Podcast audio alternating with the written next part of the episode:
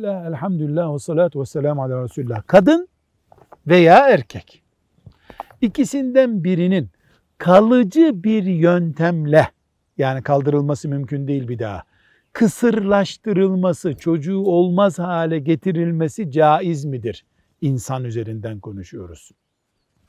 Eğer bir kurul, sağlık kurulu bu erkeğin veya bu kadının kısırlaştırılmamasının sağlık açısından hayati açı bir tehlikesi var diye bir raporu varsa yapılabilir.